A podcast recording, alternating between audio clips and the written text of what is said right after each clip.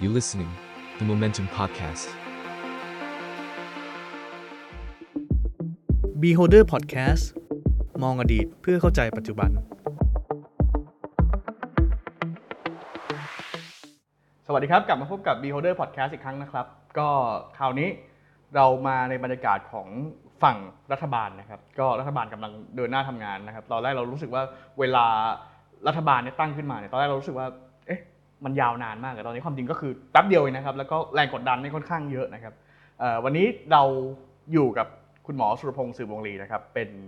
กรรมการและเลขานุการคณะกรรมการยุทธศาสตร์ซอฟต์พาวเวอร์แห่งชาตินะครับวันนี้เราอยากจะลงรายละเอียดเรื่องซอฟต์พาวเวอร์นะครับเพราะว่าวันนี้สังคมค่อนข้างตั้งคำถามกันเยอะว่าซอฟต์พาวเวอร์จริงๆแล้วคืออะไร แล้วก็แผนงานที่พรรคเพื่อไทยวางไว้เนี่ยบอกว่าหนึ่งครอบครัวหนึ่งซอฟต์พาวเวอร์เนี่ยในอนาคตข้างหน้า ซึ่งตั้งใจว่าจะเป็นหนึ่งในนโยบายเรือธงนะฮะ จะเกิดอะไรขึ้นบ้างจะได้เห็นอะไรขึ้นบ้างนะครับ แล้วก็วันนี้ความคืบหน้าไปถึงไหน แล้วก็คำถามต่างๆที่สังคมถามมาตลอดเนี่ยเออว่าซอฟต์พาวเวอร์คืออะไรทุกอย่างจะยัดเข้าไปในซอฟต์พาวเวอร์ให้หมดเลยเหรออะไรเงี้ยวันนี้เราเชิญคุณหมอมาเล่าให้ฟังนะครับว่าซอฟต์พาวเวอร์เป็นยังไง แล้วก็บรรยากาศสบายๆแล้วก็บรรยากาศแบบ b-holder อบอุ่นอบอุ่นนะครับแล้วก็ความจริงอยากคุยกับคุณหมอเลี้ยบมานานแล้วนะครับ แต่ว่าเวลาว่างยังไม่ตรงกัน แล้วก็ยังไม่รู้คือเรื่องของคุณหมอเลี้ยบเยอะมาก เราก็ไม่รู้จะเลือกเรื่องไหนขึ้นมาคุยนะครับพอดีวันนี้คุณหมอเนี่ยอยู่ใน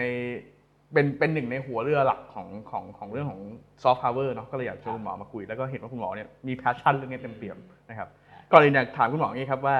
เอ่อวันเนี้ยเราอยู่ในสภาพการเมืองสภาพเศรษฐกิจ สภาพสังคมที่เอ่อทุกคนบอกว่าเป็น disrupt เร็วเอ่อมีความเปลี่ยนแปลงเร็ว แล้วก็เป็นการทำงานที่ค่อนข้างยากนะครับคุณหมออยู่ในช่วงเวลาของการตั้งรัฐบาลพรรคไทยรักไทยในปี 2544 นะครับ 22 ปีที่แล้ว วันนี้ถ้าเทียบกับเมื่อตอนที่คุณหมอเริ่มทำงานกับรัฐบาลพรรคไทยรักไทยเนี่ยมันมีความเหมือนความต่างยังไง มันมีความท้าทายยังไงบ้างครับ ถ้าเทียบกับในเวลานั้น ครับก็สวัสดีคุณหมีอุนโก้ครับแล้วก็ท่านผู้ชมทุกท่านนะครับ คือผมคิดว่าในแต่ละช่วงของประวัติศาสตร์เนี่ยมันมี disruption ทั้งนั้นแหละอืมเพียงแต่ว่าเอ่อระบบนิเวศ หรือบริบทต่างๆเนี่ยมันก็อาจจะแตกต่างกันไปนะครับงั้นถ้าถามว่าตอนปี 44 เนี่ยมี disruption ไหม คือคำ disruption เมื่อ 22 ปีที่แล้วเนี่ยไม่ไม่มีอะคำนี้นะครับครับ เช่นเดียวกับคำ soft power เมื่อ 22 ปีแล้วก็ไม่มีนะครับ แต่ว่าความหมายเนี่ยมันจะคล้ายๆกันก็คือว่า คือผมคิดว่าในทุกช่วงของประวัติศาสตร์เนี่ยมันต้องการการที่จะวิวัฒนาการนั้นพอมันเดินหน้าไปถึงจุดหนึ่งเนี่ยสิ่งแวดล้อมเปลี่ยน เทคโนโลยีเปลี่ยนคนเปลี่ยน มันก็จะทำให้เกิดการเปลี่ยนแปลงเกิดขึ้น เพียงแต่ว่าณปีเนี้ยปี 2566 เนี่ย ทุกอย่างมันเปลี่ยนแปลงไปเร็ว ถ้าเปรียบเทียบกับขนาดของเวลานะครับคือ 1 ปีเมื่อปี 2544 กับ 1 ปีในปี 2566 นี่มันต่างกันมาก อย่างสังเกตที่บอกว่าเอ่อได้รับการแต่งตั้งเป็นเอ่อคณะกรรมการยุทธศาสตร์ซอฟต์พาวเวอร์แห่งชาติครับจริงๆเนี่ยเพิ่งได้รับการแต่งตั้งเนี่ยเพิ่งเดือนกว่าๆนะครับครับแต่รู้สึกว่าโอ้โหคือถ้าด้วย speed ของการทำงานครับแบบนี้ครับในปี 44เนี่ยอาจจะต้องใช้เวลาประมาณสัก 3-4 เดือนครับคือผมว่า ความเร็วเนี่ยมันมันมันมันแตกต่างกันครับงั้นถ้าถามว่าความยากง่ายเอ่อมันไม่ต่างกัน ความท้าทายไม่ต่างกัน ความทะเยอทะยานไม่ต่างกัน แต่เวลาเนี่ยมันใช้เวลาสั้นกว่า โลกหมุนเร็วขึ้น คนคาดหวังมากขึ้น ก็ผมคิดว่าคนสมาธิสั้นมากขึ้นนะครับ เพราะว่าทุกวันเนี้ยเราดูภาพยนตร์ดูครัสบตรีมมิ่งครับ ถ้าผ่านไป 5 นาทีเนี่ยไม่เห็นอะไรเกิดขึ้นเราปิดแล้วอ่าครับแต่เมื่อก่อนเนี่ย5นาทีเนี่ยยังชิลกันอยู่เลย ยังดูกันไปเรื่อยๆอะไรเงี้ยนะครับเพราะฉะนั้นผมว่าความคาดหวังอย่างที่ว่ามันผ่านไป 1 เดือน ผ่านไปเดือนที่ 2 เดือนที่3เนี่ยคนจะถามแล้วเกิดอะไรขึ้นมีอะไรเกิดขึ้นบ้างหรือประมาณนั้นงั้นก็แสดงว่าเอ่อตัวคุณหมอเอง หรือคณะกรรมการเองทุกคนก็รู้ว่าเอ่อความคาดหวังต่อสังคมณวันเนี้ยมัน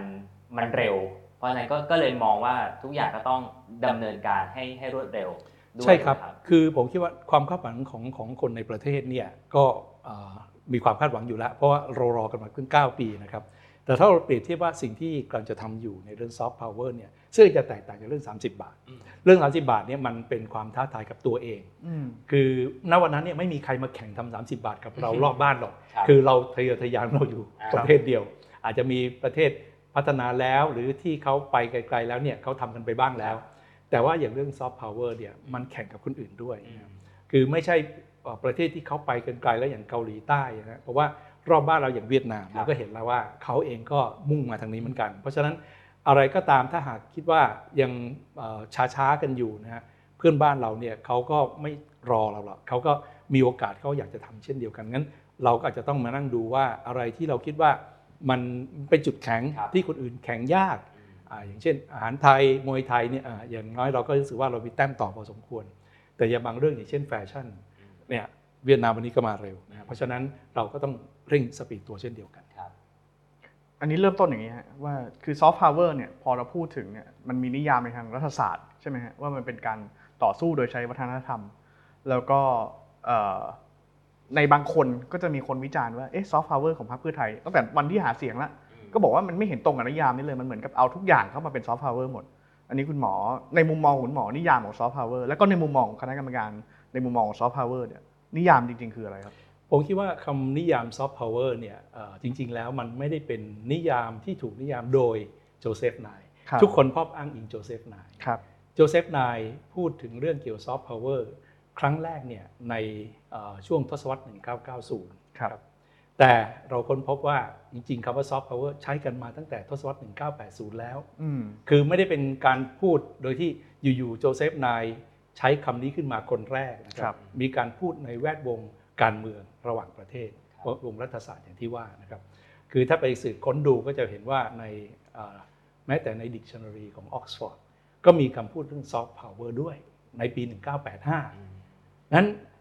โจเซฟ ไนย์ขึ้นมาพูดในเอ่อปี 1990 ในหนังสือเล่มแรกของเขานะฮะแต่ว่าเขามาพูดเป็นเรื่องเป็นราวจริงๆเนี่ยในหนังสือที่ใช้คำว่าชื่อว่าซอฟต์พาวเวอร์ในปี 2004อืมนะฮะซึ่ง 2004 เนี่ยตอนนั้นรัฐบาลไทยรัฐไทยเอ่อกำลังทำงานเรื่องนี้อยู่ครับแต่ตอนนั้นเราก็จะใช้คำเรื่องเกี่ยวกับเอ่อความคิดสร้างสรรค์เศรษฐกิจสร้างสรรค์อะไรเงี้ยนะครับ แต่ว่าคำว่าซอฟต์พาวเวอร์เนี่ยเพิ่งจะมาดังจริงๆอาจจะสัก 10 กว่าปีนี้เองนะครับงั้น พอตอนที่โจเซฟไนย์เขาพูดเนี่ยเขาก็พูดจากคำซอฟต์พาวเวอร์แล้วก็มาคิดว่าองค์ประกอบในเรื่องของการที่จะทำให้ประเทศอเมริกา ซึ่งเป็นประเทศอภิมหาอำนาจยุคหลังสงครามเย็นเนี่ยสามารถที่จะมีบทบาทในระดับโลกต่อไป สามารถจะทำให้ประเทศอื่นๆยังยอมที่จะทำตาม เขาถึงได้คิดว่านอกจาก hard power ที่ใช้กำลังทหาร ใช้อาวุธยุโทโธปกรณ์ ใช้เรื่องของกโลบายในแง่ของเรื่องการพยายามจะเป็นแบบก่อเป็นเครือข่าย เพื่อที่จะบีบให้ใครทำอะไรก็ตามเนี่ยซึ่งอาจจะต้องไป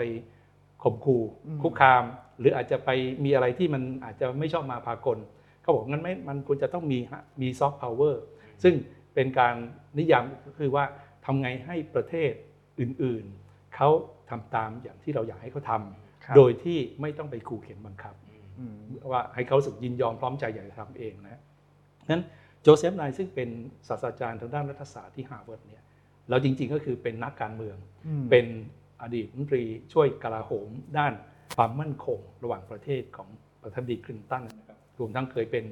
เอ่อตัวประธานสำนักข่าวกรองแห่งชาติด้วย งั้นเขาก็เลยมองว่าไอ้ตัวซอฟต์พาวเวอร์เนี่ยมันควรจะต้องมี 3 ข้อ ซึ่งคนชอบมาอ้างกันเยอะมากอืมหนึ่งข้อแรกก็คือเรื่องเกี่ยวกับ วัฒนธรรมฮะข้อที่ 2 ก็คืออาคุณค่าทางการเมืองก็คืออุดมการณ์ประชาธิปไตย ข้อที่สามก็คือนโยบายระหว่างประเทศ เพราะฉะนั้นมองจากกรอบของนักคิดเชิงยุทธศาสตร์การเมืองนะฮะนั้นตอนเนี้ยเอ่อคนก็จะจำคำพูดนี้นิยามนี้ว่าซอฟต์พาวเวอร์คืออย่างนี้นี่คือกฎอืมถ้าหากไม่มี 3 ข้อนี้ก็จะไม่ใช่ซอฟต์พาวเวอร์ก็ว่ามันไม่ใช่แล้ว เพราะว่าณวันเนี้ยหลังจากปี 2004 ที่โจเซฟ ไนย์เขียนเรื่องซอฟต์พาวเวอร์ซอฟต์พาวเวอร์เนี่ยมันมีการวิวัฒนาการกันมาตลอด แม้แต่สถาบันที่จัดดัชนีซอฟต์พาวเวอร์เดี๋ยวนี้มันมีจัดว่าประเทศไหนมีซอฟต์พาวเวอร์อันดับ 1 2 3 4 5อืมดัชนีที่มาจัดก็ไม่เหมือนกันเลย คือถ้าอย่าง Brand Finance ก็จะใช้หลักเกณฑ์หนึ่ง Monocle ก็ใช้อีกหลักเกณฑ์หนึ่งงั้นอย่างเกาหลีใต้เนี่ยถ้าในบางสถาบันเนี่ยเกาหลีใต้ไม่ติดใน top 10 เลย บางสถาบันเกาหลีใต้ติดอยู่ในท็อป 10 ด้วย ก็นั่นหมายความว่าแม้แต่คนจัดอันดับเนี่ยก็ยังมีนิยามไม่เหมือนกัน แล้วถ้าเราไปดูไส้ในของการจัดอันดับเนี่ย เอ่อเรื่องเกี่ยวกับที่เราพูดกันอุตสาหกรรมต่างๆ 10กว่าอุตสาหกรรมเนี่ยมันเป็นเพียงแค่เสาหนึ่งเท่านั้นเขายังมีพูดถึงเรื่องเกี่ยวกับอ่าบ้านเอ่อประเทศนั้นเป็นประชาธิปไตยไหมอืมเอ่อสถาบันการศึกษาเป็นยังไงเอ่อเรื่องเกี่ยวกับพวกกระบวนการทางการเมืองเป็นยังไงคือทั้งหมดเนี่ยมันแล้วแต่ใครจะนิยามขึ้นมางั้นความหมายของคำว่าซอฟต์พาวเวอร์มันจึงไม่ได้บอกว่าตายตัวแบบที่โจเซฟ ไนย์ทำทีนี้มาพิจารณาในบริบทของเราว่าเราเนี่ยเป็นประเทศ คือไม่ใช่อภิมหาอำนาจแน่อืมเราเป็นประเทศระดับกลาง เศรษฐกิจก็ระดับที่อยู่กลางๆค่ะเราไม่สามารถจะไปครอบงำใครก็ได้หรอกในแง่ของทางการเมือง แต่ว่าสิ่งที่เราน่าจะคาดหวังมากกว่าว่า เราจะเอาบริบทของซอฟต์พาวเวอร์เนี่ยมาใช้ทางด้านเศรษฐกิจงั้นถ้าหากคำว่าซอฟต์พาวเวอร์ถ้าพูดในเชิงของบริษัทอะอย่างเงี้ย Apple เนี่ยมีซอฟต์พาวเวอร์ไหมมี Apple ทำให้เกิดสาวก ของ Apple เยอะแยะมากมายครับออกรุ่นใหม่มาทีคนก็แห่ไปซื้อ โดยที่ไม่ต้องไปบอกบีบคอให้คุณซื้อ Apple ไม่ใช่นะ Apple ก็มีซอฟต์พาวเวอร์ของตัวเองงั้นคำว่าซอฟต์พาวเวอร์เนี่ยมันจึงไม่ได้จำกัดเฉพาะประเทศ หรือว่าจำกัดเฉพาะเรื่องการเมืองระหว่างประเทศเท่านั้นนะงั้นตรงเนี้ยผมถึงบอกว่าคำว่าซอฟต์พาวเวอร์ถ้าเราจากนิยามของมันคือว่าทำให้คนเนี่ยคล้อยตามทำในสิ่งที่เราอยากให้เขาทำงั้นสิ่งที่ประเทศไทยจะใช้โอกาสนี้ก็คือว่าจะทำยังไงให้ สิ่งที่เราคิดว่าเรามีคุณค่า แล้วทำให้ประเทศอื่น ๆ คนในประเทศนั้นๆ ใช้บริโภคสิ่งที่เราอยากให้เขาใช้ โดยที่เขาไม่รู้สึกว่าเราจะต้องไปจ่ายเงินใต้โต๊ะให้เขา เราไม่ต้องไปบีบคอเขา เขาอยากจะซื้ออยากจะเสพเหล่านั้นด้วยตัวเอง อันนี้อันนี้คือเป็นเป็นนิยามที่เราวางไว้ แต่ก็ไม่ได้หมายว่าทุกๆอย่างที่คนพูดขึ้นมาในสังคมตอนนี้เนี่ยคือซอฟต์พาวเวอร์ทั้งหมด เพราะว่าณวันนี้ก็ต้องยอมรับว่าคำว่าซอฟต์พาวเวอร์มันดัง แล้วก็จะมีคนมาบอกผมว่า อันนี้ก็คือซอฟต์พาวเวอร์นะ ซึ่งจริงๆแล้วมันอาจจะไม่ใช่อืมงั้นงั้นก็ต้องบอกว่ามันเป็น buzzword ไหมเอ่อมันเหมือนกับว่าพออะไรมันดังขึ้นมาครับทุกคนก็จะพันหนวกเข้าไปว่า นี่คือโครงการของเอ่อนโยบายซอฟต์พาวเวอร์ซึ่งจริงๆแล้ว บางโครงการที่เสนอมาเนี่ยมันไม่ใช่อืมอืมก็ถามคุณหมอต่อเลยฮะพอพอเรามาฟังเนี้ยเรามีความเข้าใจมากขึ้นอืมแต่สุดท้ายในยการสื่อสารไปไปยังประชาชนนะครับ ก็ต้องยอมรับว่า ก่อนหน้านี้มันมีเอ่อคำสัมภาษณ์ของหลาย ๆ ท่าน ไม่ว่าจะเป็นนักการเมืองหรือแม้กระทั่งรัฐมนตรี พอมันมีความสับสนเกิดขึ้นนะครับ ในฐานะคุณหมอเองก็มีส่วนในการทำงานประชาสัมพันธ์ของของรัฐบาลมามาหลายยุคหลายสมัย รอบนี้ครับคุณหมอมีการคุยกันในคณะกรรมการ หรือตัวคุณหมอเองมีมีความคิดไหมครับว่านับจากเนี้ยมันจะสื่อสารยังไงให้ประชาชนได้เข้าใจตรงกัน คือก็ต้องยอมรับว่าคำว่าซอฟต์พาวเวอร์เนี่ยมันถูกสื่อสารมาตั้งแต่รัฐบาลพลเอกประยุทธ์เอ่อแล้วก็การสื่อสารนั้นก็อาจจะไม่ไม่ไม่ได้แบบมีความคมชัดเจน ก็เลยทำให้คนเนี่ยอาจจะเข้าใจกันคลาดเคลื่อนมาเรื่อยๆ แล้วก็ยอมรับว่าอาจจะมีบางท่านที่ให้สัมภาษณ์ไปแล้วก็อาจจะไม่ได้ตรงประเด็นทีเดียวนะครับเพราะฉะนั้นสิ่งที่เราจะต้องพยายามก็คือว่าพยายาม พูดบ่อยขึ้นอะอย่างเนี้ยที่มาคุยคุณหมีคุณโก้เนี่ยก็การครับพยายามจะอธิบายว่าครับเรื่องราวที่เราคิดเนี่ยเป็นอย่างไร แล้วถ้าจริงแล้วเนี่ยเราก็พยายามอธิบายเรื่องนี้มาตลอดนะฮะแต่ก็ต้องยอมรับว่าคือณวันเนี้ยมันมีประเด็นที่หลากหลายมาก แล้วทำให้เอ่อว่าดึงดูดความสนใจของคนไปในเรื่องอื่นเยอะแยะมากมาย อย่างเราคิดเรื่องซอฟต์พาวเวอร์เนี่ยครั้งแรกที่ปรากฏต่อสาธารณชนในนามของพรรคเพื่อไทยเนี่ยนะครับก็คือตอนเดือนตุลาคม 64 ซึ่งตอนนั้นเรามีการประชุมใหญ่พรรคเพื่อไทยที่ขอนแก่นเพราะตอนนั้นต้องไปจัดที่ขอนแก่นเพราะว่ากรุงเทพจัดไม่ได้เพราะติดโควิด เรื่องโควิดฉะนั้นคุณแพทองธารปรากฏตัวในวันนั้นแล้วพูดเลยว่าภารกิจหนึ่งที่คุณแพทองธารจะมาขับเคลื่อนก็คือเรื่องซอฟต์พาวเวอร์ครับจะทำนโยบายซอฟต์พาวเวอร์หลังจากนั้นเนี่ยเราก็มีการศึกษาเนี่ยเรื่องโจเซฟไนย์เนี่ยศึกษาตั้งแต่เมื่อ 2 ปีที่แล้วงั้นมีคนถามว่ารู้จักโจเซฟไนย์ไหมขอโทษครับ ผมอ่านหนังสือโจเซฟไนย์มาเมื่อ 2 ปีที่แล้วแล้วนะครับ เพราะฉะนั้น เราก็จัดงานในมหากรรมหนังสือระดับชาติ เดือนตุลาคมปี 65 คือหนึ่งปีที่ผ่านมาจะเป็นบูธเลยพูดถึงเรื่องซอฟต์พาวเวอร์ one family one soft power พูดแต่ตอนนั้นทักก้า Thailand Creative Contingency ก็พูดแต่ตอนนั้น มีพูดถึง 6 อุตสาหกรรมที่อยู่ในเป้าหมาย จัดเป็นบูธคนไปดูเยอะแยะ แต่คนก็ต้องยอมรับว่าขนาดคนดูเป็นแสนนะก็คงได้กลุ่มหนึ่งอะก็คงไม่สามารถจะพูดทุกคนได้งั้นสิ่งที่ตอนนี้ทำคือว่าพยายามอธิบายว่าเราคิดอะไร แล้วก็พิสูจน์ด้วยการกระทำหลายสิ่งหลายอย่างมันจะปรากฏออกมาจากการที่เราขับเคลื่อนแต่ละอุตสาหกรรม อุตสาหกรรมก็จะเดินหน้าซึ่งเดี๋ยวลงรายละเอียดว่าอุตสาหกรรมเขาก็ช่วยทำอะไรกันบ้าง แต่ว่าเราคิดทั้งระบบ เพราะว่าตอนแรกที่ทำนโยบายเรื่องนี้ก็มีคนบอกว่า โอ้ยเศรษฐกิจสร้างสรรค์มันใหญ่กว่าซอฟต์พาวเวอร์อะไรเงี้ยซึ่งบอกมันก็ไม่ใช่แล้วก็ถกกัน คือเศรษฐกิจสร้างสรรค์เนี่ยความหมายของเขาคือว่าทำยังไงให้เอาความคิดสร้างสรรค์ มาใช้เพื่อขับเคลื่อนให้เกิดการสร้างเศรษฐกิจสร้างรายได้นะครับแต่ถามว่าหลายๆสิ่งเนี่ยอาจจะไม่ใช่ความคิดสร้างสรรค์นะมันเป็นทักษะ มวยไทยเป็นเศรษฐกิจสร้างสรรค์ไหมถ้าตีความหมายแบบเข้มงวดไม่ใช่นะมวยไทยไม่เศรษฐกิจสร้างสรรค์แต่มวยไทยเป็นทักษะครับคุณต้องฝึกอะอย่างตะวันฉายอย่างบัวขาวเงี้ยเขาเขาอาจจะไม่เป็นความคิดสร้างสรรค์ในขนบแบบเดิมๆที่เราคิด แต่เขาต้องมีทักษะของเขาแล้วก็ใช้ปัญญาของเขาในการที่จะต่อยมวยให้ได้ดีนะครับ งั้นเศรษฐกิจสร้างสรรค์เนี่ยมันแคบมาก แล้วเศรษฐกิจสร้างสรรค์เนี่ยบางทีมันไปตีความเพียงแค่ว่าอะ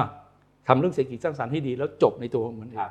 แต่ซอฟต์พาวเวอร์ปัจจัยที่สำคัญมากอันหนึ่งที่แม้แต่โจเซฟ ไนย์พูดคือนโยบายระหว่างประเทศงั้นเศรษฐกิจสร้างสรรค์ถ้าจบแค่ในประเทศก็คือจบคุณไปต่อไม่ได้ เพราะว่าเค้กมันอยู่แค่นี้ในประเทศเท่านั้น แล้วถ้าคุณบอกว่าคุณจะทำให้มีโอกาสที่ไปสร้างรายได้ในระดับโลกเนี่ยคุณต้องมีนโยบายระหว่างประเทศที่ชาญฉลาด คุณต้องมีการทูตเชิงวัฒนธรรม เพื่อที่จะทำให้ค่อยๆ ดันสิ่งที่เราเป็น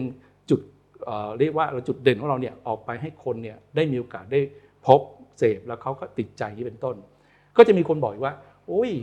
ทำซอฟต์พาวเวอร์ทำไมถึงไปประกาศว่าจะทำซอฟต์พาวเวอร์แหมคือตอนเนี้ยทุกประเทศประกาศหมดนะครับครับ ไม่มีประเทศไหนบอกเลยว่าเฮ้ยผมจะทำซอฟต์พาวเวอร์งั้นผมจะเงียบๆนะเพราะกลัวเดี๋ยวเอ่อคนที่เราจะไปเอ่อ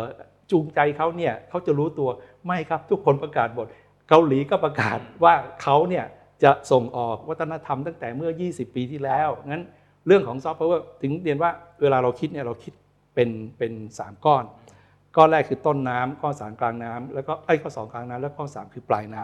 ำที่เราพูดถึงเศรษฐกิจสร้างสรรค์ก็ดี พูดถึงอุตสาหกรรมทักษะสูงก็ดีเนี่ยมันเป็นแค่กลางน้ำแต่ต้นน้ำก็คือคนครับ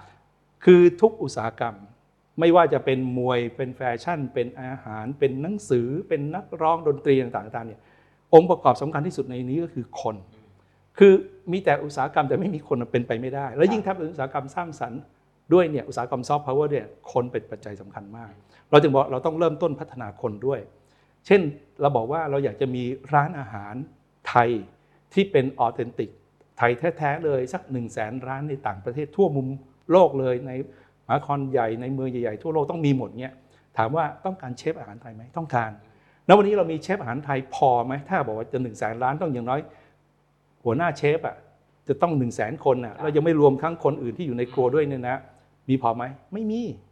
งั้นสิ่งที่เราทำคือเราต้องฝึกฝนต้องมีการอบรมบ่มเพาะ เราถึงบอกว่าเราจะต้องทำให้คนที่มีความฝัน อยากเป็นเชฟ อยากจะฝึกอบรมต่างๆเนี้ยได้มีโอกาสที่จะมาเรียน ที่ผ่านมาเราพูดคำว่า up skill re skill พูดบ่อยมาก พูดจนแบบคุ้นปากอะแต่ทำอะไรอะนี่แหละเราจะทำ up skill re skill ครั้งใหญ่ ก็คือว่าเราจะต้องมีให้การลงทะเบียน ลงทะเบียนที่สำนักงานกองทุนหมู่บ้าน ลงทะเบียนผ่านแอป ซึ่งตอนนี้เรากำลังเตรียมทำไปแล้วเรียบร้อย ใช้เวลาสามเดือน เดือนที่ 4 เราจะให้ลงทะเบียน ลงทะเบียนทุกคนจะมาบอกเลยว่า ฉันอยู่ในหมู่บ้านนี้เอ่ออยู่ในครอบครัวนี้ ฉันอยากเป็นเชฟอะแล้วก็ไม่จำเป็นต้องเป็นเด็กด้วย คือเป็นพ่อแม่ ที่อยากจะเปลี่ยนอาชีพครับเมื่อก่อนนี้ก็ใช้แรงงานทั่วๆไป แต่อยากทำอาหารน่ะมีความฝันอยากจะเป็นเชฟมาเลยสิมาเรียน เราจะตั้งศูนย์เพาะให้ในระดับทั้งอำเภอ ระดับจังหวัดระดับภาคมาเรียนแล้วเรียนฟรี แล้วถ้าหากสามารถเรียนแล้วมีพรสวรรค์ บางคนอาจจะไม่เคยทำมาก่อนแต่ทำแล้วโอ้ยสนุกแล้วก็ทำได้ดี ก็มาเรียนต่อยอดมาระดับภาคระดับประเทศ หรือแม้แต่ที่จะส่งไปเรียนต่างประเทศก็ได้ แต่ว่าในระดับประเทศนี่ผมว่า ใช้ได้แล้วเรามี celebrity chef หลายคนเนี่ยเขามารวมกลุ่มกันกับเชฟชุมพลแจ้งไพรเตรียมจะทำ training กันอย่างเอาจริงเอาจังให้ได้อย่างน้อยในหนึ่งหมู่บ้านจะต้องมีหนึ่งเชฟอาหารไทย7 0,000กว่าหมู่บ้านก็7 0,000กว่าคน ที่จะต้องเตรียมพร้อมที่จะไปบุกตลาดทำร้านอาหารไทยในต่างประเทศงั้นส่วนการเตรียมคนจะแบบอยากจะต่อยมวยก็ได้ อยากจะแบบอย่างตะวันฉายเขาต่อยอายุ7ขวบงั้นเด็กผู้ชายอยากจะฝึกต่อยมวย เมื่อก่อนนี้ก็ต่อยกันแบบอาจจะครูมวยในพื้นบ้าน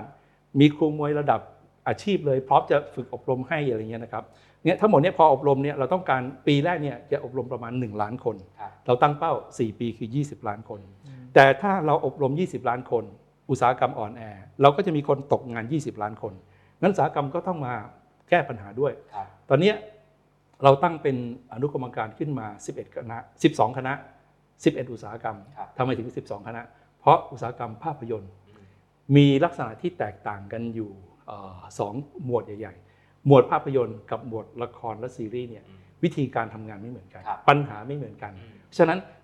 เฉพาะอุตสาหกรรมภาพยนตร์เนี่ยเขาบอกว่าเขาขอแยกเป็น 2 คณะ ภาพยนตร์และก็ละครซีรีส์นะฮะแต่อุตสาหกรรมอื่นเนี่ยเขาจะมี1คณะแล้วก็ดูแลไป แต่อุตสาหกรรมเนี้ยก็จะมาบอกเล่าว่าอะไรคือปัญหาอุตสาหกรรมเขา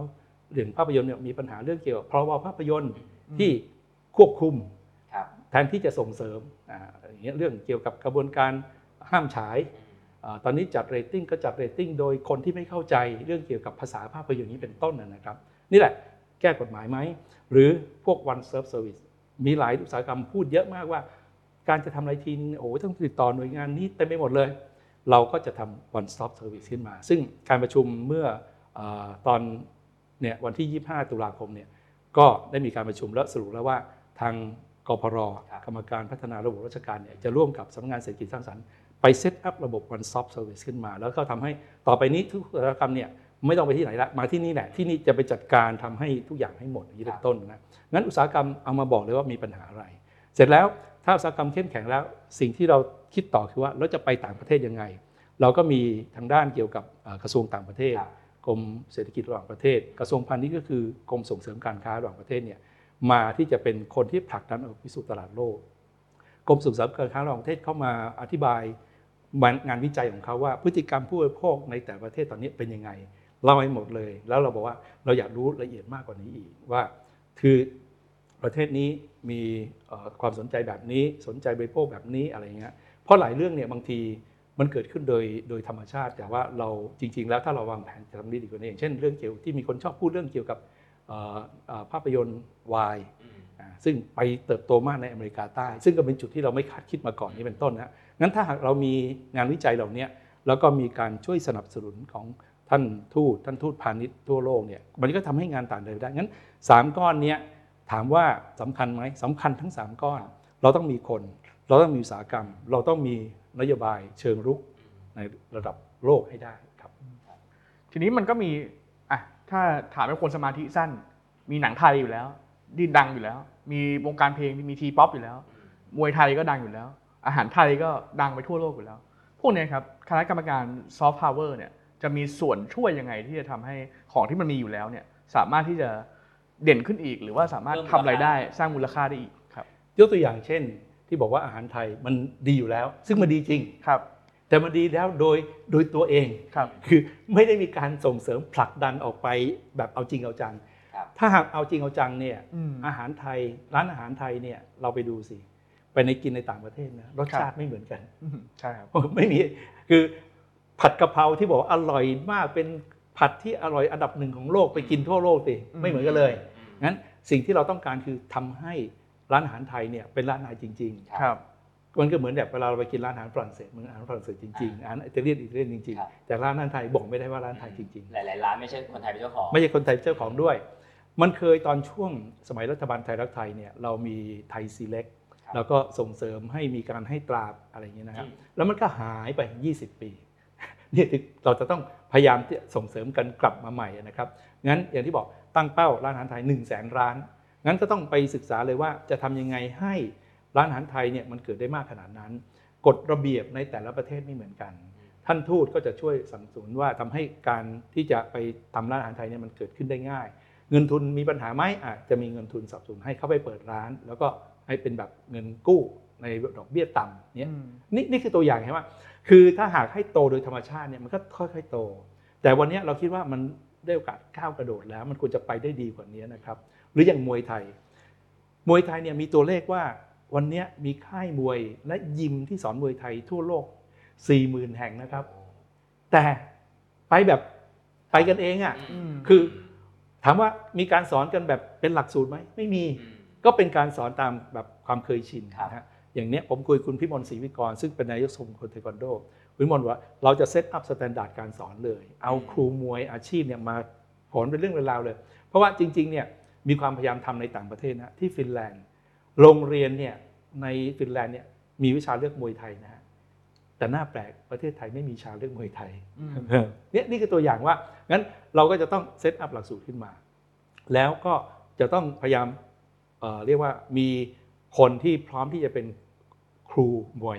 ออกไปสู่ต่างประเทศได้ อย่างล่าสุดที่คุณโจนัทวุฒิที่มาต่อยกับตะวันฉายอะนั่นน่ะก็ไปเป็นครูมวยที่อเมริกา แต่ไปมาแล้วก็กลายเป็นนักมวยด้วยนะครับงั้น เนี่ยสามารถส่งออกได้เลย แล้วทำให้มวยไทยเนี่ยกลายเป็นเรียกว่าเป็นศิลปะการต่อสู้ระดับโลก ซึ่งณวันเนี้ยเราพยายามจะผลักดันให้มวยไทยไปสู่กีฬาโอลิมปิกด้วยครับอืมเนี่ยถ้าบอกว่ามวยไทยอยู่ในโอลิมปิกนะโอ้โหคราวนี้แหละมวยไทยก็จะยิ่งเทควันโดยังดูได้เลยทำไมมวยไทยอยู่ไม่ได้ นี่คือตัวอย่างไงว่าเราจะต่อยอดยังไงนะครับหรือแม้แต่อย่างภาพยนตร์ไทยที่กี้ถาม คือภาพยนตร์ไทยเนี่ยเราเคยผ่านยุคที่รุ่งเรืองมากๆนะฮะยุคเอ่อตั้งแต่เอ่อองค์บาก สิ่งเล็กๆที่เรียกว่ารักอะไรอย่างนี้นะครับที่สามารถจะสร้างกระแสมวยไทยจากองค์บาก หรืออย่างเอ่อตัวนักเอ่อนักแสดงที่ได้รับความนิยมในจีนนี้เป็นต้นแล้วก็หายไปนะครับตอนนี้ก็มีกระแสของสับเปลือขึ้นมานะครับคนก็นึกว่าโอ้ยมาเกาะกระแสไม่ครับคือจริงๆเนี่ยเราตั้งเป้าไว้แล้วว่า เรามีคนเก่งในวงการภาพยนตร์นี่มากนะฮะอย่างอภิชาติพงษ์เนี่ยก็ไปด้วยตัวเอง ดิ้นรนกว่าจะไปถึงจุดนั้นได้ ก็ความช่วยเหลือก็อาจจะไม่ได้เกิดขึ้นอย่างจริงจัง ผมเชื่อว่ามีคนเก่งอย่างอภิชาติพงษ์เนี่ยอีกเยอะทำยังไงให้เขาสามารถที่จะไปอยู่ในกระแสของโลกได้ แล้วก็จะกลายเป็นเพราะว่าเหมือนกับเป็นแรงดึงดูดใจทำให้คนรุ่นใหม่คนไทยเนี่ยก็ได้อยากจะเป็นคนที่ทำภาพยนตร์ไทยมากขึ้น แล้วภาพยนตร์เนี่ยก็จะเป็นเครื่องมือเป็นพาหะที่จะสามารถนำเอาซอฟต์พาวเวอร์ตัวอื่นไปด้วย เพราะว่าอันเนี้ยเกาหลีก็ทำไว้อยู่แล้วนะฮะงั้นถามว่าแล้วเราควรทำได้ไหมผมว่าเราทำได้อยู่แล้ว คนที่เอ่อทำภาพยนตร์ไทยเก่งๆนี่มีเยอะ แต่ทำอย่างไรที่จะสามารถที่จะทำงานร่วมกัน มีเม็ดเงินสนับสนุนเดียวกันเองก็จะสอดแทรกเรื่องเกี่ยวซอฟต์พาวเวอร์อื่นที่จะกลายเป็น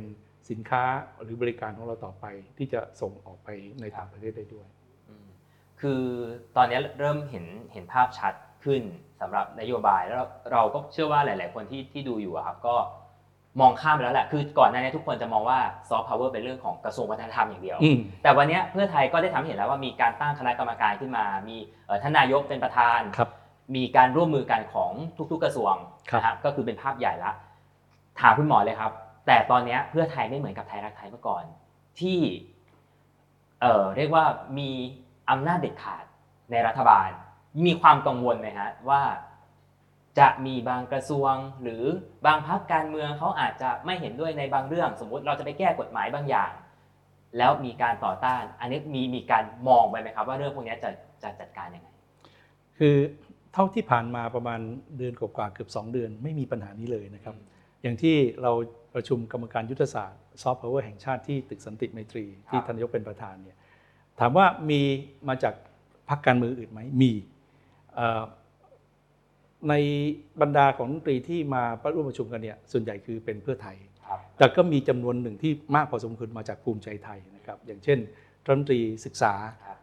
ที่เราจะมาทำเรื่องศูนย์บ่มเพาะนะฮะรัฐมนตรีอุดมศึกษาก็ศูนย์บ่มเพาะเหมือนกันรัฐมนตรีแรงงาน ซึ่งจะมาทำเรื่องเกี่ยวกับสถาบันคุณวุฒิวิชาชีพอย่างนี้เป็นต้นนะครับ เพราะฉะนั้นตรงเนี้ยหลายๆอย่างเนี่ยได้มีการพูดคุยกันอย่างท่านรัฐมนตรีศึกษาพอหลังจากประชุมเสร็จปั๊บท่านก็มาคุยผมเลย เนี่ยคุณหมอมีอะไรให้กรมศึกษาได้แบบทำงานนะยินดีอยากจะช่วยกันเต็มที่ เพราะเรื่องเนี้ยมันจะเป็นเรื่องที่จะเปลี่ยนเรื่องของการเรียนรู้ครับครั้งใหญ่ของประเทศไทยนะครับหรือดนตรีอุตสาหกรรม ซึ่งมีสถาบันอาหารสถาบันแฟชั่นก็เหมือนกันนั้นปัญหาที่กังวลว่า โอ้โหไม่ได้เป็นเสียงมากแบบระดับเกินครึ่ง จะทำงานได้หรือเปล่า เพราะว่าเรื่องที่เราทำเนี่ยมันน่าจะเป็นเรื่องที่อยู่ในใจทุกๆคน แล้วทุกคนอยากทำให้เกิดขึ้นเพียงแต่ว่า ไม่รู้จะแบบทำงานกันแบบไหนอย่างไรอย่างเงี้ยงั้นพอท่านนายกตั้งคณะนี้ขึ้นมาเนี่ยทุกคนก็บอกเลยเอาเลย เราพร้อมจะลุยกัน แล้วพอมีคณะ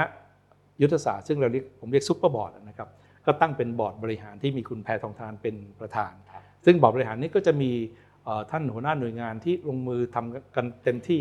อย่างอ่าร่างพรบ THACCA ท่านเลขากฤษฎีกาก็จะมาลงเป็นประธานอนุกรรมการทำเรื่องพรบ THACCA เอง หรืออย่างเรื่อง one stop service ผมคุยท่านเลขา ก.พ.ร.ท่านเลขา ก.พ.ร.บอกเลยว่าท่านอยากทำมากเรื่องนี้ เพราะฉะนั้นท่านจะลงมาลุยเรื่องนี้เต็มที่อย่างนี้เป็นต้นนะท่านอธิบดีกรมทรัพย์สินทางปัญญา มาบอกเลยว่า คุณหมออย่าลืมเรื่องทรัพย์สินทางปัญญานะ พวกต่างๆเนี่ยต้องจดให้หมด จดเสร็จในนามของประเทศ อาจจะในนามของทักก้าก็ได้ แล้วคนไทยใช้ฟรี แต่ฝรั่งห้ามใช้ฝรั่งจะใช้ต้องต้องห้ามเลยหรือจะต้องมาคุยกันเรื่องสิทธิ์อะไรต่างๆนี้เป็นต้นนั้นเพราะว่า ทุกๆหน่วยงานเนี่ยมีคนอยากทำเยอะมากแต่ว่ามันต้องการการประสานงาน แล้วก็คล้ายๆ กับต้องการ conductor ครับคือแต่ละวงดนตรีแต่ละเครื่องดนตรีเนี่ยทุกคนเก่งหมดแล้วล่ะต้องการ conductor ที่จะมาช่วยกันทำให้การทำงานสอดคล้องกัน ทีนี้ถ้าถามในมุมมองคนใจร้อนอีกอืมรอบหนึงครับอ๋อสมัยจะได้นี้สั้นนะครับจะได้เห็นอะไรเร็วที่สุดครับแล้วก็อะหนึ่งปีหลังจากนี้จะได้เห็นอะไรบ้างครับในในมุมมองของซอฟต์พาวเวอร์ครับอ่า เราเพิ่งคุยกันเมื่อวันที่ 25 ตุลาคมที่ผ่านมา ไม่ได้คุยถึงว่า 1 ปีจะเห็นอะไรนะคุยว่า 100 วันจะเห็นอะไร โอ้โหใจร้อนกับผมเราคิดจริงๆแล้วเนี่ยเราตอนที่เสนอกรรมการยุทธศาสตร์เนี่ยครับเราเสนอแล้วว่าร้อยวันคืออะไร 6 เดือนคืออะไร 1 ปีคืออะไรครับแต่ไอ้ตอนบอร์ดบริหารที่ประชุมเมื่อ 25 ตุลาคมเนี่ยมาคุยว่าร้อยวันจะทำอะไรบ้างนะครับอาอย่างยกตัวอย่างเช่น เรื่องเกี่ยวกับมวยไทยเนี่ยก็เสนอเลยจะทำหลักสูตรมวยไทย ให้จบภายในร้อยวัน ที่สามารถที่จะเริ่มสอนได้ละกองทุนหมู่บ้านเขาเตรียมไปทำแล้วเซตระบบพร้อมจะที่จะสามารถลงทะเบียนได้ ทั้งลงทะเบียนทางกายภาพคือมาที่ตัวกองทุน ลงทะเบียนทางแอป โดยที่กองทุนบ้านร่วมกับสำนักงานรัฐบาลดิจิทัลเนี่ย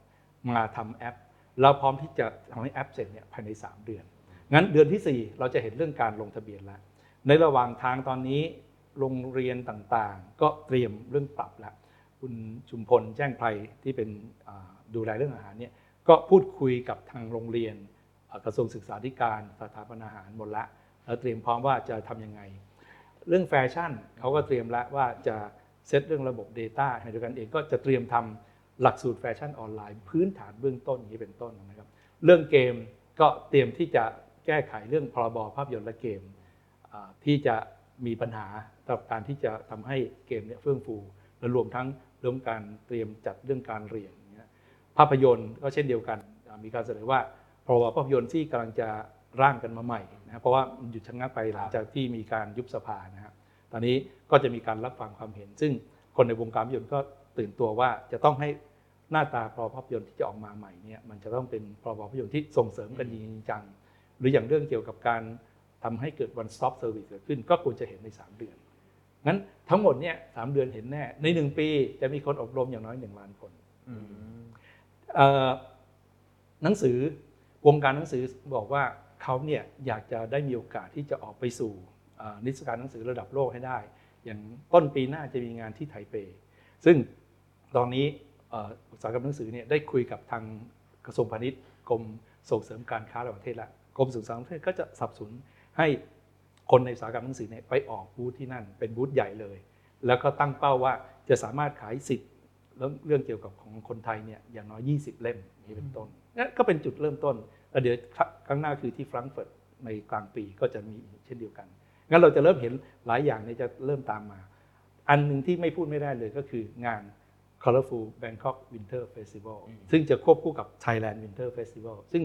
จะเป็นงานใหญ่มากที่เป็นความร่วมมือกันระหว่าง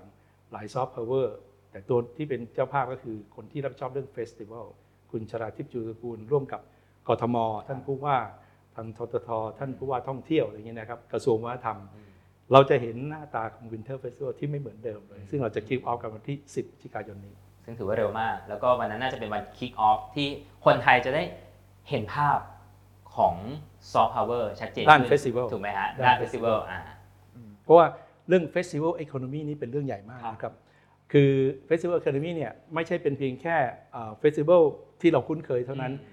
อย่างถ้าบอกว่า Music Festival อันนี้ก็เป็นเรื่องใหญ่ที่เราอยากเกิดขึ้น เราอยากเห็นมีแบบโคเชล่าเกิดขึ้นในประเทศไทยอย่างนี้เป็นต้นนะ เทศกาลภาพยนตร์ที่เราเคยเริ่มต้นเมื่อ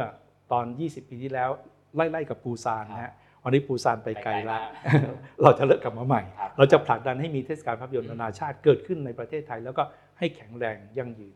แต่สำคัญคือรัฐบาลไม่ทำเอง คือทั้งหมดเนี้ยทุกอย่างมีคนถามเหมือนว่าอุ๊ยตกลงรัฐบาลรู้ดี เราจะไม่ใช่คุณพ่อรู้ดี คนที่รู้ที่สุดคืออุตสาหกรรมครับฉะนั้นรัฐบาลมีหน้าที่อำนวยความสะดวก มีปัญหาอะไรกับกฎหมายแก้กฎหมาย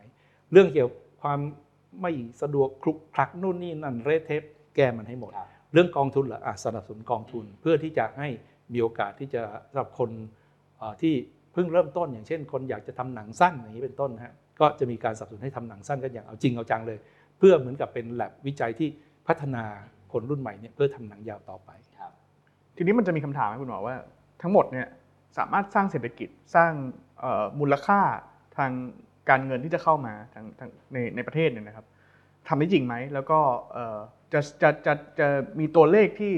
เฟื่องฟูอย่างที่เราคาดหวังไหม หรือสุดท้ายแล้วมันจะกลายเป็นสิ่งที่เราทำทีกออฟมาแล้วมันก็ดับไป ครับคำถามเนี้ยผมเคยถูกถามเมื่อ 22 ปีที่แล้วว่า 30 บาทรักษาทุกโรคมันจะเป็นจริงไหม โอ้ย เพ้อฝันอะไรอย่างเงี้ยนะครับ มาวันนี้ไม่มีใครถามคำถามนี้แล้ว เพราะมันไปแล้วนะครับครับถามว่าเรื่องนี้เนี่ยมันเพ้อฝันไหม ผมว่าถ้าถ้าเปรียบเทียบในเชิงจินตนาการนะฮะจินตนาการของ 30 บาทเมื่อ 22 ปีที่แล้วเนี่ยมันหนักหนากว่านี้อีกเพ ราะว่ามันไม่เคยมีประเทศไหนในโลกนี้ที่เป็นประเทศกำลังพัฒนาแล้วทำระบบหลักประกันสุขภาพทั่วหน้าได้ แต่ผมว่าประเทศที่ประสบความสำเร็จมาแล้ว อย่างเช่นเกาหลีใต้ ซึ่งสตาร์ทเริ่มเริ่มพร้อมกับเราเมื่อ 20 กว่าปีที่แล้วเนี่ยตอนที่เราทำครัวไทยสู่ครัวโลกเนี่ยเกาหลีใต้เนี่ยอาหารเกาหลียังไม่ถึงไหนเลยนะครับเขาก็มาดูงานเราเช่นเดียวกัน แต่เขาเป็นตัวอย่างที่ดีแล้วว่าเขาไปไกลแล้วในช่วงเวลา 20 ปีงั้นสิ่งที่เราฝันไว้เนี่ยผมว่ามันมันเห็นตัวอย่างที่ชัด งั้นเราตั้งเป้าไหมตั้งเป้าครับ คือถ้าเราบอกว่าเราอยากให้อย่างน้อย 20 ล้านคนใน 20 ล้านครอบครัว มีรายได้ที่เราประกาศไว้คือ 200,000 บาทต่อปี 200,000 บาทต่อปีหาร 12 เหลือประมาณสักเอ่อ16,000 บาท 16,000 บาทต่อเดือนเนี่ยนะครับ พอไหมที่จะดูแลครอบครัวเขาคือถ้าถ้าเอาจริงๆเนี่ยมันควรจะได้มากกว่านี้นะครับอืมเพราะผมเชื่อว่าคนที่เอ่ออยู่ในวงการซอฟต์พาวเวอร์เนี่ยเขาต้องได้มากกว่านี้อยู่แล้ว แต่เราคิดว่าอันนี้เป็นพื้นฐานมาก ๆ ถ้าเราดูเรื่องเส้นความยากจนครับเส้นความจนคือมัน 2,800 บาทต่อเดือนสำหรับแต่ละคนในครอบครัวใช่ไหมฮะหนึ่งครอบครัวเนี่ยสำนักงานสถิติแห่งชาติบอกว่าประมาณ 3.4 คน ตีให้ 4 ก็ได้ ถ้า 4 เนี่ยเราบอก 2,800 บาท ตัวเลขเท่าไหร่ 11,200 บาท ถ้าในครอบครัวนั้นๆ มีรายได้รวมทั้งครอบครัว 11,200 บาท จะไม่มีใครในครอบครัวนั้นอยู่ใต้เส้นความยากจนอีกเลย นั่นหมายว่าถ้าหากเราสามารถให้ทุกคนในครอบครัวหนึ่งหนึ่งเนี่ยได้รวมแล้วเนี่ยหนึ่งคนเนี่ยได้พันหมื่นหกทุกทุกครอบครัวจะไม่มีใครยากจนอีกนั่นคือเป้าสุดสำคัญ ซึ่งถ้าไปเทียบกับที่เราเคยเสนอเป้าได้ว่าเรารับประกันรายได้ขั้นต่ำของแต่ละครอบครัวคือ 20,000อืมผมคิดว่าเราไปถึงแน่นะครับงั้นเราตั้งเป้าว่าอยากจะให้อย่างน้อย 20 ล้านคน มีรายได้ 200,000 บาทต่อปีคำนวณเป็นเม็ดเงินเท่าไหร่ คือ 4 ล้านล้านครับเราคาดหวังว่าคน 20 ล้านคนจะมีรายได้รวมทั้งหมด 4 ล้านล้าน แต่นี่คือเฉพาะคน แต่ถ้าพูดในว่าในเชิงอุตสาหกรรมเนี่ยเม็ดเงินมันจะมีมากกว่านี้อีกนะครับเพราะว่ามันจะมีส่วนต่างที่ผู้ลงทุนผู้ที่ได้พยายามแบบเอาไปต่อยอดอะไรต่างๆเหล่านี้มันจะสร้างเม็ดเงินอีกเยอะมาก ผมตั้งเป้าเล่นๆนะครับว่าผมอยากเห็นเนี่ยอุตสาหกรรมซอฟต์พาวเวอร์ทั้งระบบเนี่ยนะฮะครับซึ่งรวมทั้งการท่องเที่ยวด้วยเรื่อง festival ด้วยเรื่องมวยไทย เรื่องอาหารเรื่องอะไรต่างๆทั้งหมดเนี่ย ประมาณ 10 ล้านล้านบาทต่อปี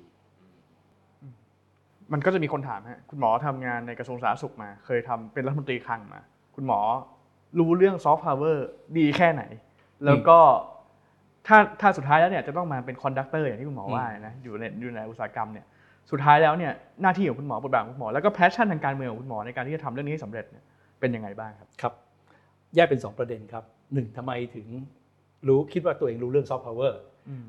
สองทำไมถึงคิดว่าตัวเองจะเป็น conductor ได้ครับครับ คือจริงๆเนี่ยผมเป็นคนอ่านหนังสือตั้งแต่เด็กเป็นคนชอบอ่านหนังสือทุกอย่างที่ขวางหน้า ไม่ว่าจะเป็นหนังสือเรียน หนังสือนิตยสาร บางกอกเดลิเมวันจันทร์อะไรต่างๆเนี่ยผมอ่านมาหมดแล้วอืมไม่ไม่ว่าจะเป็นนิยายของธมยันตีบุษยมาศอิงออนอรชรอะไรเงี้ยอ่านมาตั้งแต่เด็ก ๆ คือมีความรู้สึกว่าหรือการ์ตูนด้วยการ์ตูนเบบี้หนูจานที่ก็อ่านมาหมดงั้นผมอาจจะ เสพตรงนี้มาด้วยส่วนหนึ่งนะฮะแล้วก็มีความรู้สึกว่าอยากจะทำให้เริ่มต้นจากหนังสือก่อน ว่าจะทำไงให้หนังสือเนี่ยมันมีโอกาสที่จะกลายเป็นพลังสำคัญของสังคม ครั้งหนึ่งผมเคยอ่านที่คุณมกุฏอรฤดีสำนักพิมพ์ผีเสื้อสัมภาษณ์ว่าอยากจะตั้งสถาบันหนังสือแห่งชาติ ตอนนั้นเป็นน้ำตรีไอซีทีก็เดินเข้าไปหาคุณมกุฏที่สำนักพิมพ์ผีเสื้อที่ตรงสุขุมวิทยี่สี่บอกว่าผมอ่านละผมอยากทำตอนนั้นก็เลยนั่ง work กันสักพักหนึ่ง แล้วตอนหลังมันก็แปรเปลี่ยนไปเป็น TK Park อะไรอย่างเนี้ยนะครับหรืออย่างตอนที่อ่าผมอยู่ ICT เนี่ยผมคิดว่าจะทำยังไงให้เอ่อคนเนี่ยสามารถที่จะใช้ความคิดสร้างสรรค์ โดยที่เอาเทคโนโลยีเข้าไปช่วย เพราะว่าตอนนั้นถ้าบอกเราจะเขียนโปรแกรมแข่งกับอินเดีย ไม่มีทาง ระบบคิดเป็นระบบของชาวอินเดียนี่เขาเก่งมากงั้นไปเขียน systemic โปรแกรมยากมาก แต่ถ้าเราจะทำให้เอาเทคโนโลยีเนี่ยดิจิทัลเนี่ยมาทำเรื่องแอนิเมชัน น่าจะทำให้เกิดประโยชน์ได้ ตอนนั้นก็เลยไปส่งเสริมเรื่องเกี่ยวกับแอนิเมชันผมคุยกับเอ่อเริ่มต้นเลยคุยกับทางวิธิตาที่เขาทำอ่าปังปอนด์นะฮะอืมมี Imagimax ที่เขาทำไอ้พวกแอนิเมชันที่เป็นเป็นภาพยนตร์ มี Cyber Planet เขียนเกม เนี่ยทั้งหมดเนี่ยเข้ามาอ่าอีกอันหนึ่งคือ Thomas Idea ก็มาเสนอเป็นแผนแม่บทแล้วบอกเราจะลุยเรื่องแอนิเมชันกัน แล้วก็ทำ Thailand Animation มัลติมีเดียงานแทมตอนนั้นก็สนุกสนานมาก แล้วก็ ผมคุยกับคุณสิทธิชัยซึ่งมารับผิดชอบเรื่องอุตสาหกรรมเกม คุณชัยบอกว่าเขาเนี่ยเริ่มต้นสนใจเนี่ยคือจัดงานแทมอะไรอย่างเงี้ยนะฮะงั้นก็รู้สึกว่าเออมันจริงๆ มันมีมีพาชั่น แล้วอยากทำเรื่องนี้มาตลอด ตอนที่เป็นรองนายก ผมก็ดูแล TCDC OKMD ก็บอกว่าทำไงให้มันสามารถที่จะผลักดันเรื่องนี้ไปได้ แต่ว่าเสียดายมันเวลาสั้นๆแค่ประมาณ 9 เดือน แล้วก็ก็ก็ต้องพ้นจากตำแหน่งมาซะก่อน เพราะว่าคุณสมัครแก่พ้นจากตำแหน่งนายกรัฐมนตรีนะครับ นั่นแหละคือถามว่าพาชั่นมันมีไหมมันเป็นเรื่องที่คือถ้าเปรียบเทียบ30 บาทร้อยบาทพาชั่นคือจากการที่เราได้เห็นผู้ป่วยในโรงพยาบาล แต่เรื่องซอฟต์พาวเวอร์ซึ่งในยุคนั้นคือเรื่องเศรษฐกิจสร้างสรรค์เนี่ยก็ได้เห็นมาตลอดว่ามันเป็นโอกาสสำคัญที่เราทำให้เปลี่ยนการใช้แรงงานที่อาศัยหยาดเหงื่อและน้ำตา มาใช้สมองกับมือที่อาจจะมีทักษะสูงพอสมควร งั้นก็ก็อยากทำงั้น ตอนที่คุยคุณแพทองธารบอกคุณแพทองอยากซอฟทำซอฟต์พาวเวอร์บอกดีเลยผมอยากทำผมอยากช่วย ก็นั่งคุยกันทำเวิร์กช็อปกันมาตลอด 2 ปีนั้นถามว่าทำไมถึงคิดว่าตัวเองจะเป็น conductor ได้ คือเรื่องนี้มันจะคล้ายๆ เรื่อง 30 บาท 30 บาทเนี่ยมันเป็นเรื่องที่มีคนเก่งมีความสามารถอยู่จุดต่างๆ แต่มันต้องการคนเคาะ คือถ้าไม่มีอำนาจทางการเมืองเนี่ยมันเคาะไม่ได้อยู่แล้ว งั้นอย่างที่เขาพูดเรื่องสามเหลี่ยมขยื่นภูเขานะฮะที่บอกว่าจะต้องมีความรู้มีเรื่องของการที่